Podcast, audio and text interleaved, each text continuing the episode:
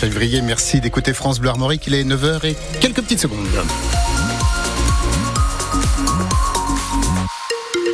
Le journal avec Justine Sauvage. Bonjour Justine. Bonjour. La France rend hommage à Robert Badinter. L'ancien garde des Sceaux, père de l'abolition de la peine de mort en France, nous a quitté vendredi à l'âge de 95 ans. Emmanuel Macron préside ce midi cette cérémonie d'hommage place Vendôme à Paris euh, devant donc le palais de justice.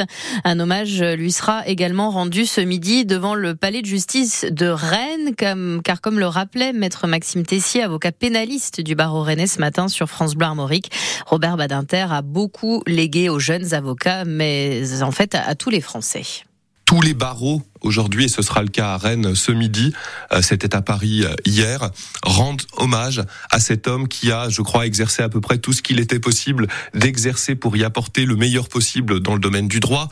Il a été professeur de droit, avocat, pas seulement en droit pénal d'ailleurs, euh, président du Conseil constitutionnel, garde des sceaux, sénateur. Il nous a au fur et à mesure des parcours de sa vie, laissé beaucoup par ses prises de position orales, par ses écrits, euh, par ce qu'il a permis comme avancée. Je pensais à, la Cour européenne des droits de l'homme, mais la question prioritaire de constitutionnalité qui n'a été adoptée que euh, il y a une quinzaine d'années, euh, il en est aussi l'un des artisans historiques. Tous ces outils, que ce soit des outils intellectuels ou des outils judiciaires, nous les avons entre les mains, à nous de les exercer et de faire de notre mieux nous aussi. Une interview à retrouver en intégralité sur francebleu.fr et sur notre site. Il sera aussi possible de suivre ce midi la cérémonie d'hommage à Robert euh, Badinter. Ce sera en direct vidéo. La grève à la SNCF s'annonce suivie ce week-end. Les contrôleurs se mobilisent à l'appel de la CGT et de Sudrail pour demander des hausses de salaire et une meilleure prise en compte de leur fin de carrière. Une grève qui commence demain soir et qui doit durer jusqu'à lundi matin 8 heures. Les prévisions de trafic doivent être communiquées aux voyageurs dans la matinée. Une grève qui intervient au milieu des vacances de la zone C et au début de celle de la zone A. Les vacances en Bretagne ne commencent que dans 10 jours, le 23 février au soir. L'objectif, c'est d'assurer un TGV sur deux ce week-end, a indiqué il y a quelques instants sur France Info le PDG de SNCF Voyageurs. Plus qu'un dodo à attendre pour les supporters du Stade Rennais. Les Rouges et Noirs frémissent d'impatience avant le match demain soir contre le Milan AC en Europa League. Match aller de barrage dans le mythique stade du San Siro devant au moins au moins 70 000 spectateurs, dont près de 10 000 supporters rennais qui font le déplacement donc jusqu'en Italie pour cette rencontre historique.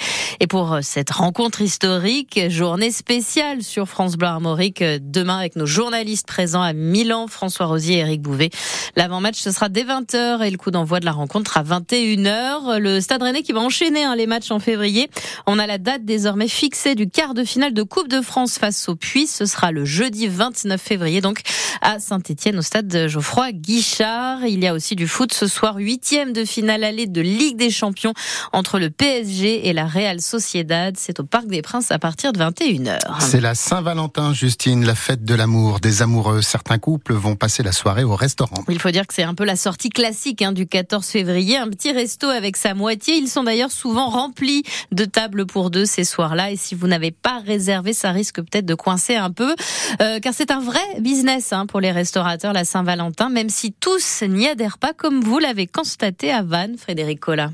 Un gros business, la Saint-Valentin. Pour les restaurants, il y a plusieurs catégories. Ceux qui dégoulinent de déco à base de cœurs et de menus spéciaux, cocktails, champagne, etc.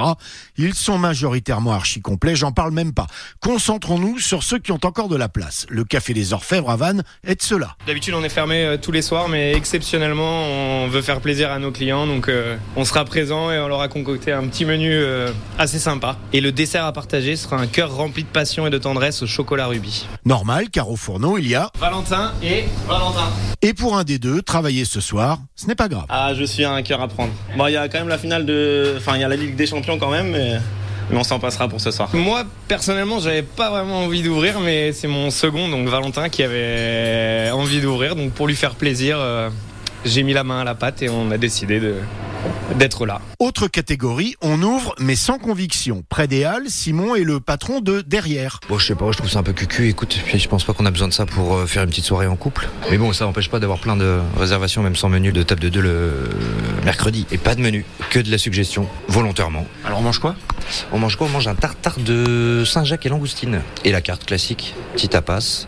Et on a, on voulait, on a hésité à faire un cocktail, on ne le fait même pas finalement, tu vois. On voulait pas s'embêter avec ça. Euh, non, je te dis, on n'a rien mis sur les réseaux et pourtant on est quand même complet. Je sais pas. Comme quoi, ça reste une affaire qui marche. Ah, ça oui. Avec ou sans Valentin, il n'y a pas de il y a pas de débat, ouais. Enfin, il y a les estaminets qui ont choisi de garder porte close. C'est le cas chez Crapule, tenu par Benoît et Charlotte. Non, nous on est fermés